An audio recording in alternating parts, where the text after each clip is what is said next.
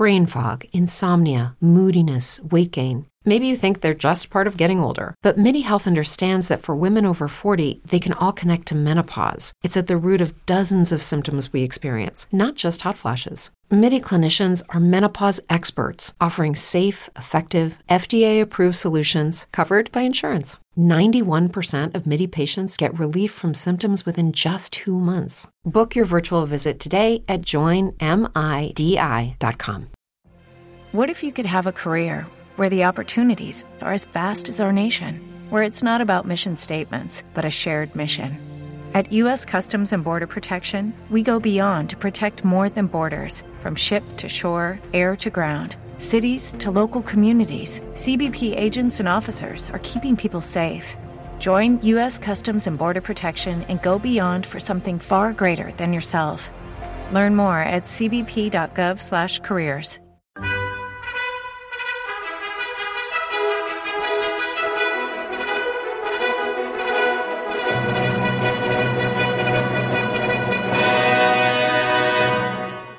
Welcome to the Old Time Radio Westerns. I'm your host, Andrew Rhynes, and let's get into this episode. This episode is going to be The Whistler. Original air date's March twelfth, nineteen forty-five, and the title is Death Marked the Double Cross.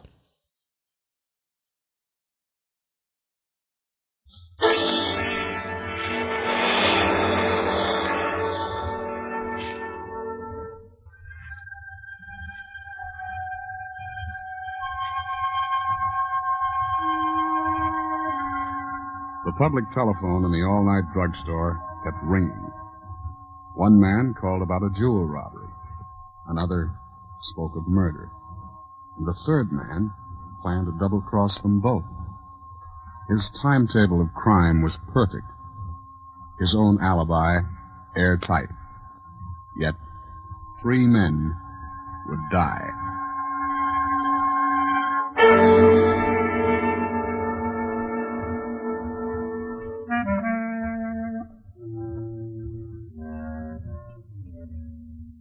Hello, creeps. This is Sergeant X opening the doors of the Mystery Playhouse. Well, tonight we have another story of the perfect crime as told by the Whistler. That is, it's almost perfect. The motive is furnished by a fortune in jewels, and three slick gunmen try to outsmart the others. The tale is called Death Marks the Double Cross, and fast action and unexpected murder marks just about every step. So let's join the Whistler as he leads us down the pathway of crime and violence.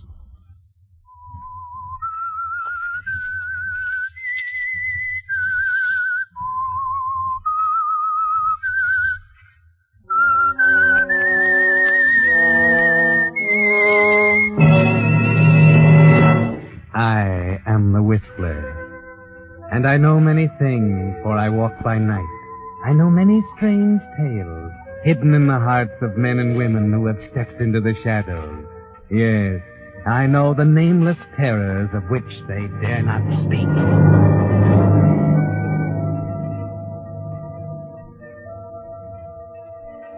To this day, the police records and newspapers of Portland attribute the robbery of the swank Wellington jewelry store to a lone wolf. Perhaps it's because they refuse to admit the possibility that guilty accomplices still remain at large. As a matter of fact, it wasn't a lone wolf. True, Joe Strickland was alone, standing in the shadows at the back of the store when he saw the watchman turn the corner on his eleven fifteen round, then slunk down the alley to the back window. But at that same time, two other members of the corporation were waiting for him in a little black coupe parked near the highway in Tigard, a little town just out of Portland. They'd been there for almost two hours when Perry looked at his watch. Two minutes to one. It's an hour late. I'm getting uneasy. I don't want to say I told you so, Mike. What do you mean? He ain't coming? You're beginning to get the idea. After all, why should he? He's taking all the risk. Ah, oh, no. He wouldn't cross me. He knows better. You're pretty sure of yourself. Well, maybe he had to wait till the watchman's next round. Maybe a patrol car decided to park across the street. There could be a million things happening to make a guy late. The watchman hasn't changed his schedule for two weeks now. eleven fifteen and eleven forty-five. Now what? So maybe he wasn't detained. He said he could pull it in five minutes, remember? Oh, he was bragging. Punk kid shooting off his mouth. All right, have it your way. There ought to be uh, ten or fifteen thousand in this, Mike. Almost enough to make a punk kid forget to come home. Hey, I kill him, and he knows it. Remember what he was saying just the other day? Tired of Portland, going south when the right time came. Maybe this is the right time. With fifteen grand in his jeans. Well? So what?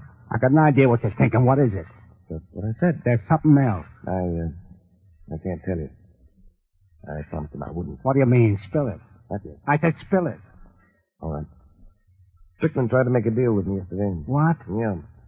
Seems he felt you weren't necessary to the corporation. But it might be a good idea to eliminate you. You lie. Let, let go of it.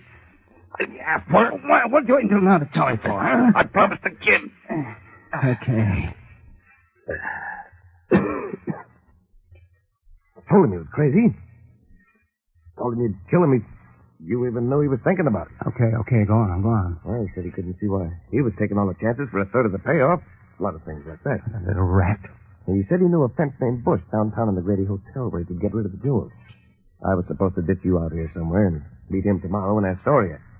And when he saw I wouldn't go for it, he got scared. And I hit him a couple of times and he broke down. Yeah, yeah? That's all. He said he'd stay in line and made me promise not to tell you. I wasn't going to, but... I see. The Grady Hotel, huh? Yes, room one oh eight. I think I'll take a look. Mm. Still might be wrong. What if he comes out here and we're gone? I guess Mister Strickland's got to learn the hard way. What are you going to do? I'll call you at the drugstore around the corner if he doesn't show up at the Grady. Okay. And if he does? I won't have to call you. Just look at the headlines.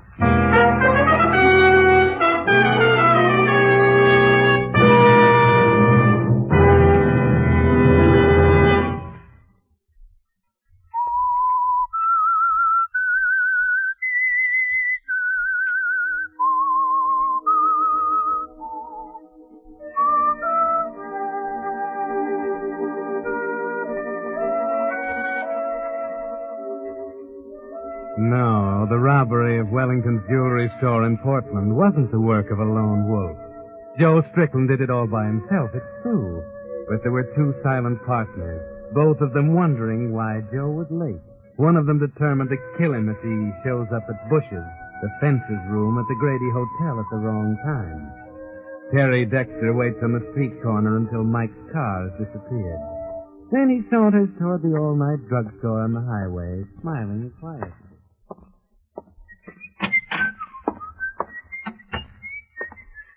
Yes, sir? Yeah, make me a ham sandwich and a cup of coffee, will you? You bet.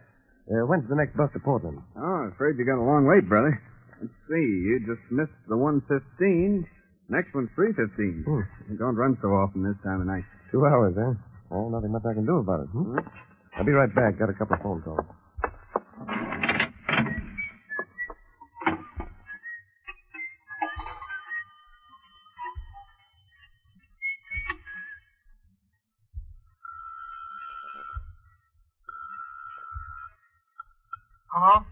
Hello, Joe. How did it come out? Who's this? Perry. Where you been? I'm in Tigard at an all-night drugstore. Well, what's the idea of sending me up to your apartment? You said you'd be here at twelve. I gotta get out of here, I tell you. Don't worry about it. What do you mean, don't worry? I'm going nuts. Take it easy. How did the job go? It, I don't know. I, I can't tell you now. I gotta get out of this apartment right away. You weren't followed. It wasn't sloppy. It, no, no, I wasn't followed. Okay. Honest. Okay. Take the west highway out of town, and I'll meet you across from the drugstore. Yeah. Yeah, I'll be right out. And listen, lock my apartment and leave by the back way. I don't want anyone to know you've been there, you understand? Uh, but, Terry... But what? Oh, nothing. I'll see you in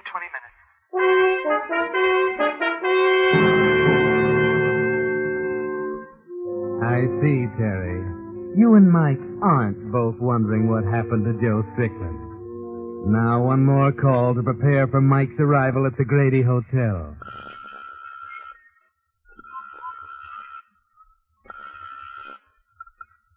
Grady Hotel. A room one oh eight, please. One moment.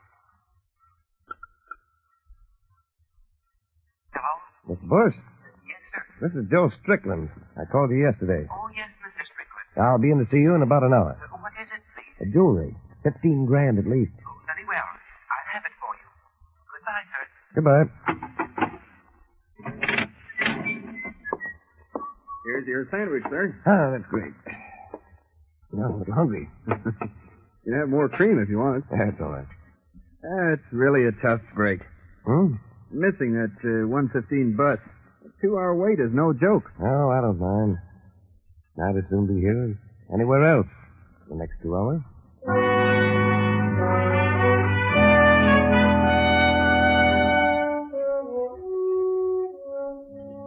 Yes, Terry. The little drugstore in Tigard is a good place for you during the next two hours.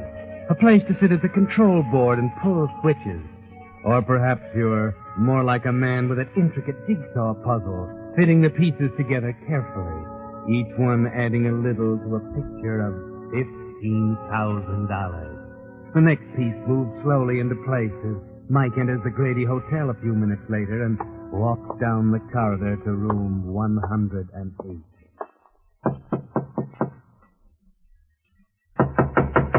Yes? Open up. Uh, what do you want? You know what I want. Just a moment, please.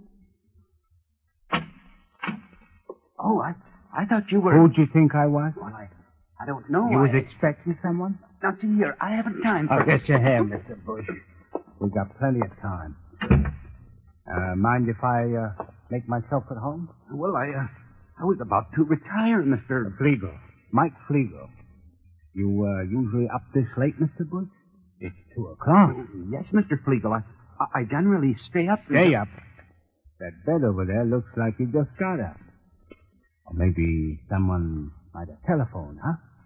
Someone with a little sweetness for you. That doesn't concern you, Mister Flegel. I'll have to oh, ask but you... it does. Fill it, will you? I didn't come here to play games. Who's coming here? Nobody. Mister Flegel, nobody. Wait a minute. Get away from that phone. Give me that note. That's better. Oh. Strickland. Sure. Fifteen thousand dollars. Well, ain't that a coincidence, Mister Bush? He's just a boy I'm interested in. Stay right where you are, Flegel. Uh, oh, playing a little rough, ain't you? Huh? Now, that kind of artillery wasn't made for little jokers like you. Stop! I can't. Better out. Put it down, Mister Bush. Now you wouldn't want a flock of cops up here any more than I would. Now look out! Oh, oh. Yeah. Like I was saying, Mister Bush, punks like you shouldn't play with forty-fives. They're liable to kick right back in your face, eh? Get out of here. Oh, really, Mister Bush? You're in no position to be asking things. Now, when's he coming here? Well, I... I don't know. Okay. I won't press the point. Now, just sit back and relax, hmm? Be nice and fresh to greet him when he comes.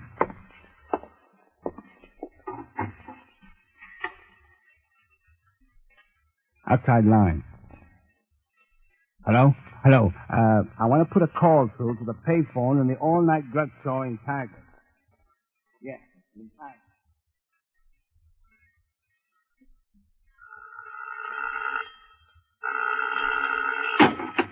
Hello. Who is it? Terry. Oh, okay.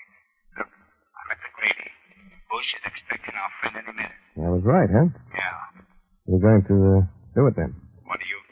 Listen, Mike, I uh, don't want any part of this. Don't worry. You'll take him out the other way, huh? The East Highway? Yeah, the East Highway. But look, stick around that store another hour. I might want to call you again. Okay. For you, huh? Yes. People I was staying with wanted to know if I caught the bus yet. Well, it's funny they called you on the payphone. Yeah. Mm-hmm. I guess I'll take a walk for a few minutes. Okay. three fifteen, remember? Six.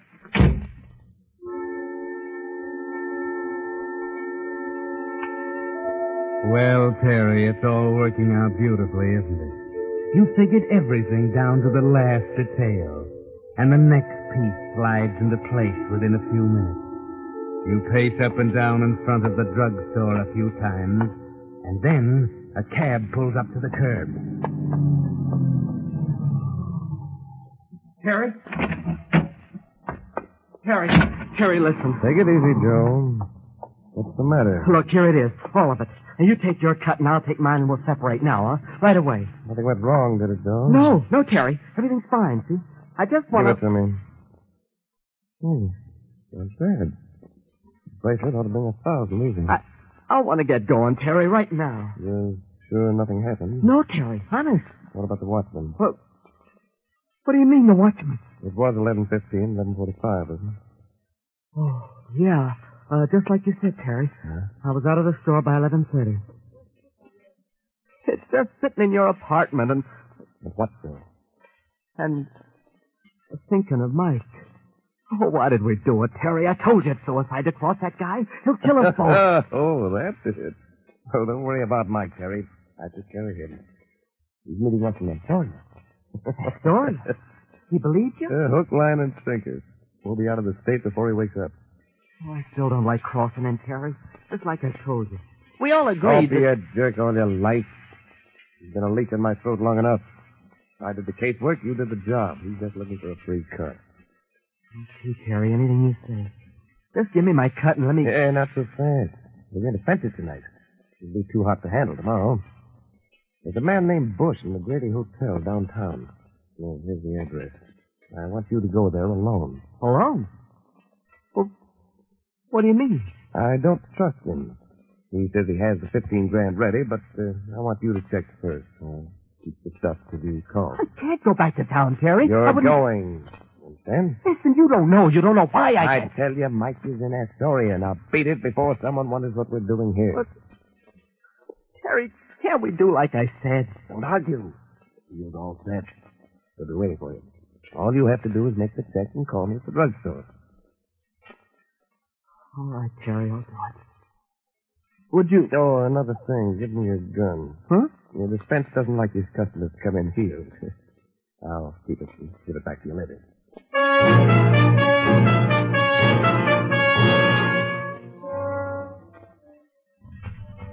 Well, the pieces of the puzzle are beginning to make a picture, aren't they, Terry?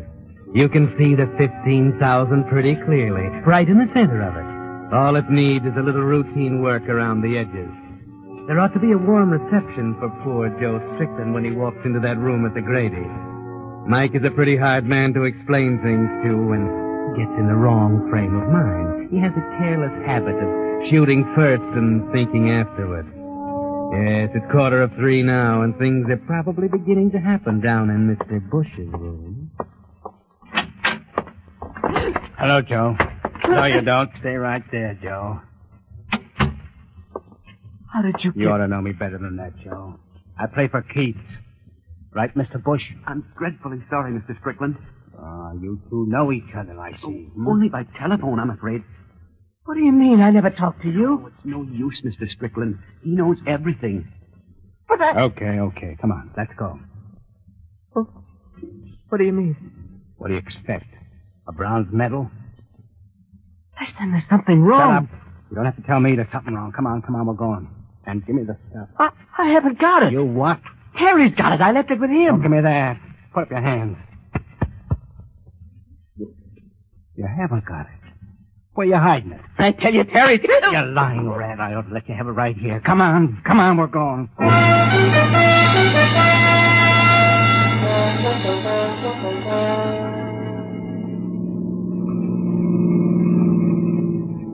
Keep both hands on the wheel, Joe.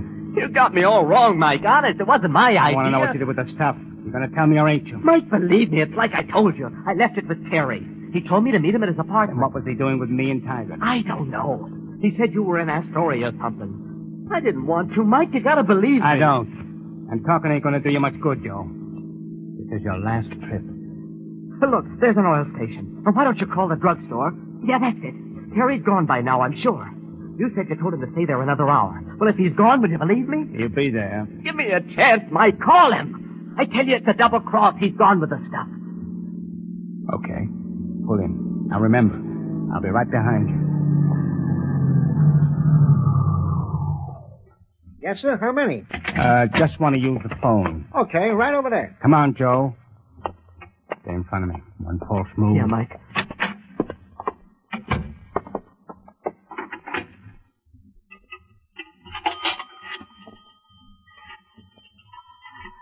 Keep your hands down. I will shut up, Lieutenant Walker. All-night drugstore. Um, I'm looking for a party by the name of Dexter. He's uh, he's expecting a call. I don't... Uh... Oh, you must mean the man who's been waiting for the bus. Yeah, just a minute. Uh, looks like you're wrong, Joe. You mean he's there? What'd you expect? Hello. Hello, uh, Terry? Yes, Mike. Uh, Mister Strickland and I have taken a ride, Terry. Now, he tells me he saw you an hour ago. Huh? What's he talking about? That's what I want to know, Terry. Uh, wait a minute, Terry. What's he doing, Joe? What do you mean? Your tendon. He's standing over there, what? You raise your hand again and I'll plug you right here. I wasn't... Shut up. Uh, go on, Terry. What about Joe? Well, he tells me he left the stuff with you. Oh, he did, huh? Well, he's lying to you. I haven't seen him all night. Thanks. That's all I want to know. Wait a minute. Terry! Terry, you don't know what you're doing! Shut up. Terry, he's going to kill me! You can't do it! You can't! I can't see! He's taking both of us for a ride! Both you and me! Shut up! You're right! Come on! No! No, you can't! I won't let you! No! Hey! Hey, you can't get away with that stuff around oh, here! Oh, no! Watch me! And don't move! That's it! Right there by the pump! Uh, they'll take care of the phone. Now, don't try to pull anything, see? One fancy move, you'll be down there next to him.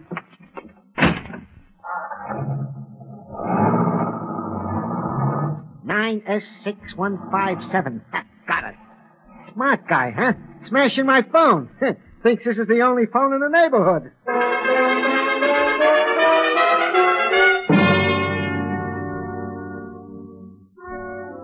Sitting in the drugstore in Tigard, you don't see that happen, Terry.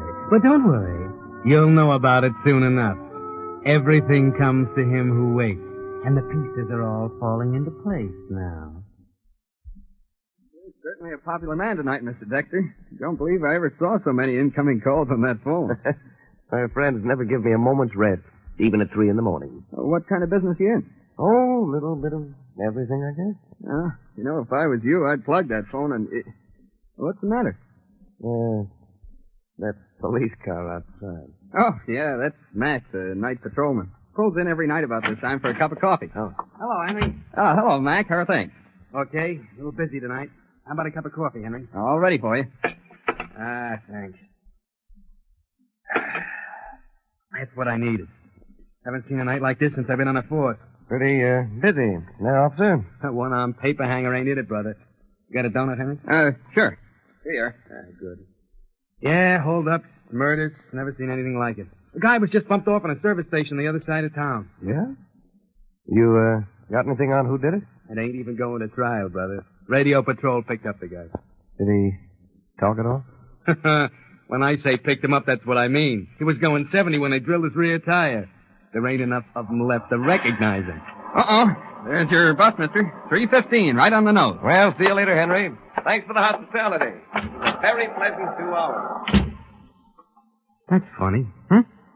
The look on that guy's face when I was talking to him then. Almost as if he was ready to bust out laughing. He surely must be happy about something.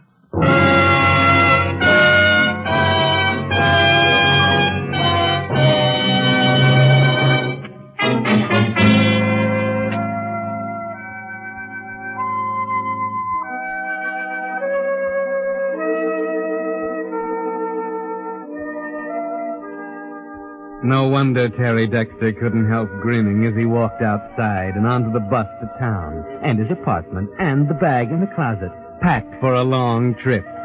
The jigsaw puzzle was all together now, every piece in place, and it made a picture of fifteen thousand dollars, with no splits to make, no silent partners with grasping hands. No, fate must have been the silent partner in this. He hadn't dared to hope that Mike would be eliminated so easily. He thought, perhaps, of tipping off the police about the murder, maybe planting the gun you have in your pocket, after making suitable arrangements for the jewels, of course. Mike wasn't much of a worry after all, with a murder rap hanging over his head. Yes, Terry, you'll get the jewels, And all you have to do now is pick up that bag at your apartment. Your double double cross worked beautifully. Only, are you sure you didn't double cross yourself, too?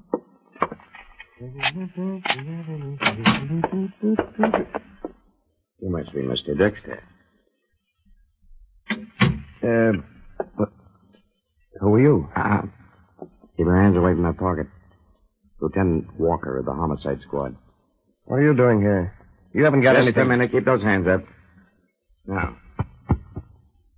Oh. thirty-eight, huh? Well, that, that isn't mine. It's two shells fired. Not very smart, Mister Dexter. An idiot would know better than to walk around with a rod as hot as this. Yeah, oh, keep those hands up, my friend. Now, take another look. Yeah, let's see. Inside your pocket? Oh. You're a walking brief for the prosecution, a bag of jewelry. Now, what would you be doing with that, Mister Dexter? I I didn't do it. I should tell you that anything you say will be held against you. But you couldn't say anything that matters now, not when we add this to that dead watchman in the next room. What? Dead? Oh, what are you talking about? What are you trying to pull, Dexter? You ought to be smart enough to know when you licked. You robbed the store at eleven twenty-five. Oh, we even know the time. The watchman came back accidentally in time to see you leaving and followed you here. You didn't know it until too late. So you waited for him in the doorway downstairs and plugged him. Well, that was stupid, because you must have known the shot to be heard and investigated.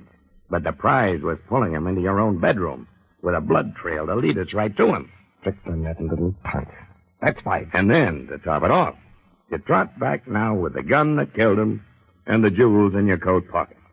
Well, unless I'm mistaken, Mister Dexter, your trial will be one of the shortest in history.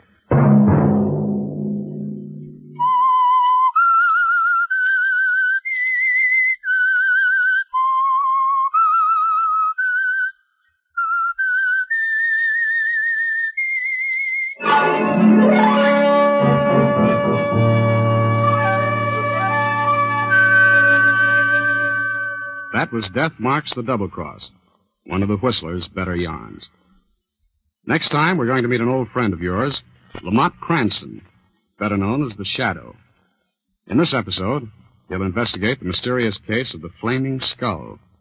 It takes all of the Shadow's old-time ingenuity to crack this one, but perhaps you'll get a better idea of the difficulty of the problem if we step down to the green room to hear a bit of the rehearsal for our next show in the Mystery Playhouse. Follow me, please. Come, come.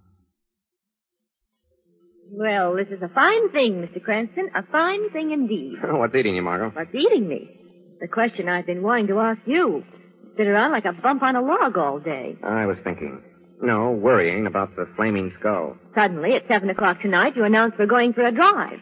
Where? To visit a friend. Why? To pick up a clue on this case. Who's the friend? Uh, Doctor Neil Harrison. I sent Steve Grant to see him yesterday afternoon.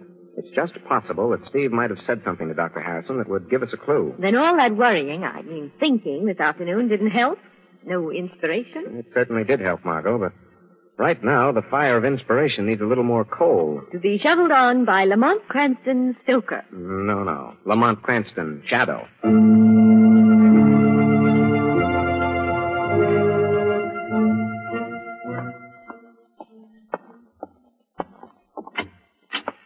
Next patient, please. Eh, that's odd. Waiting room's empty. I could have sworn I heard a patient come in. Who's that? Your patient, Doctor Harrison. Patient? Where? An invisible patient, Doctor. Why, this is absurd. It's some trick. Who are you? Men call me the Shadow. The Shadow? You have heard of the Shadow, Doctor Harrison. The Shadow seeks only one thing, the truth. The truth about what? The truth about all things. The truth about Steve Grant. Grant? Oh, yes, yes. He came to you yesterday? Yes, uh, Lamont Cranston sent him. You treated him? No, I did not. Why not? The truth, Doctor Harrison. Yes, I'll tell the truth. I could not treat him. He... Doctor Harrison! He's dead. Shot by somebody from outside that window.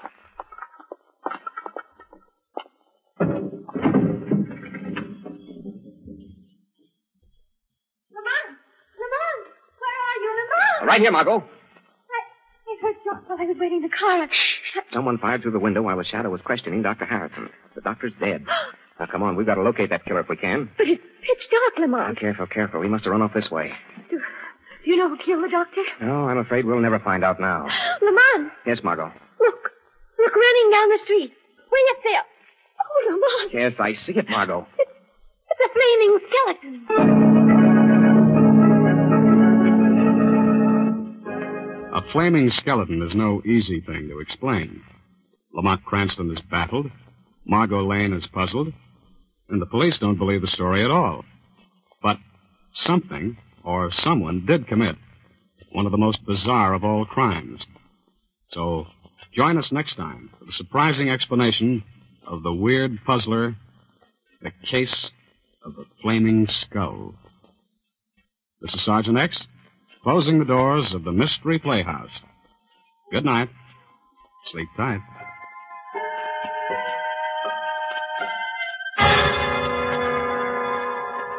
This is the Armed Forces Radio Service.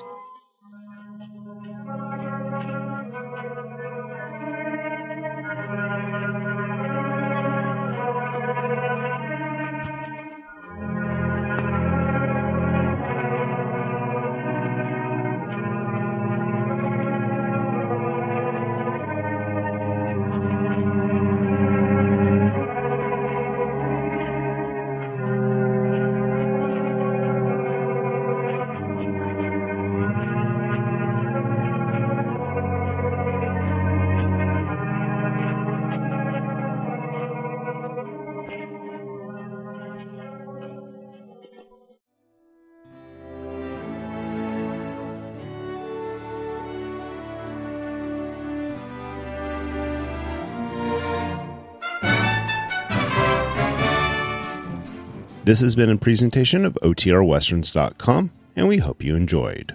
Please take some time to like and rate our shows in your favorite podcast application. Follow us on Facebook by going to O T R westerns dot com slash Facebook. Subscribe to our YouTube channel by going to O T R westerns dot com slash YouTube. And send us an email, podcast at O T R westerns dot com. You can call and leave us a voicemail, seven oh seven, nine eight six, eight seven three nine.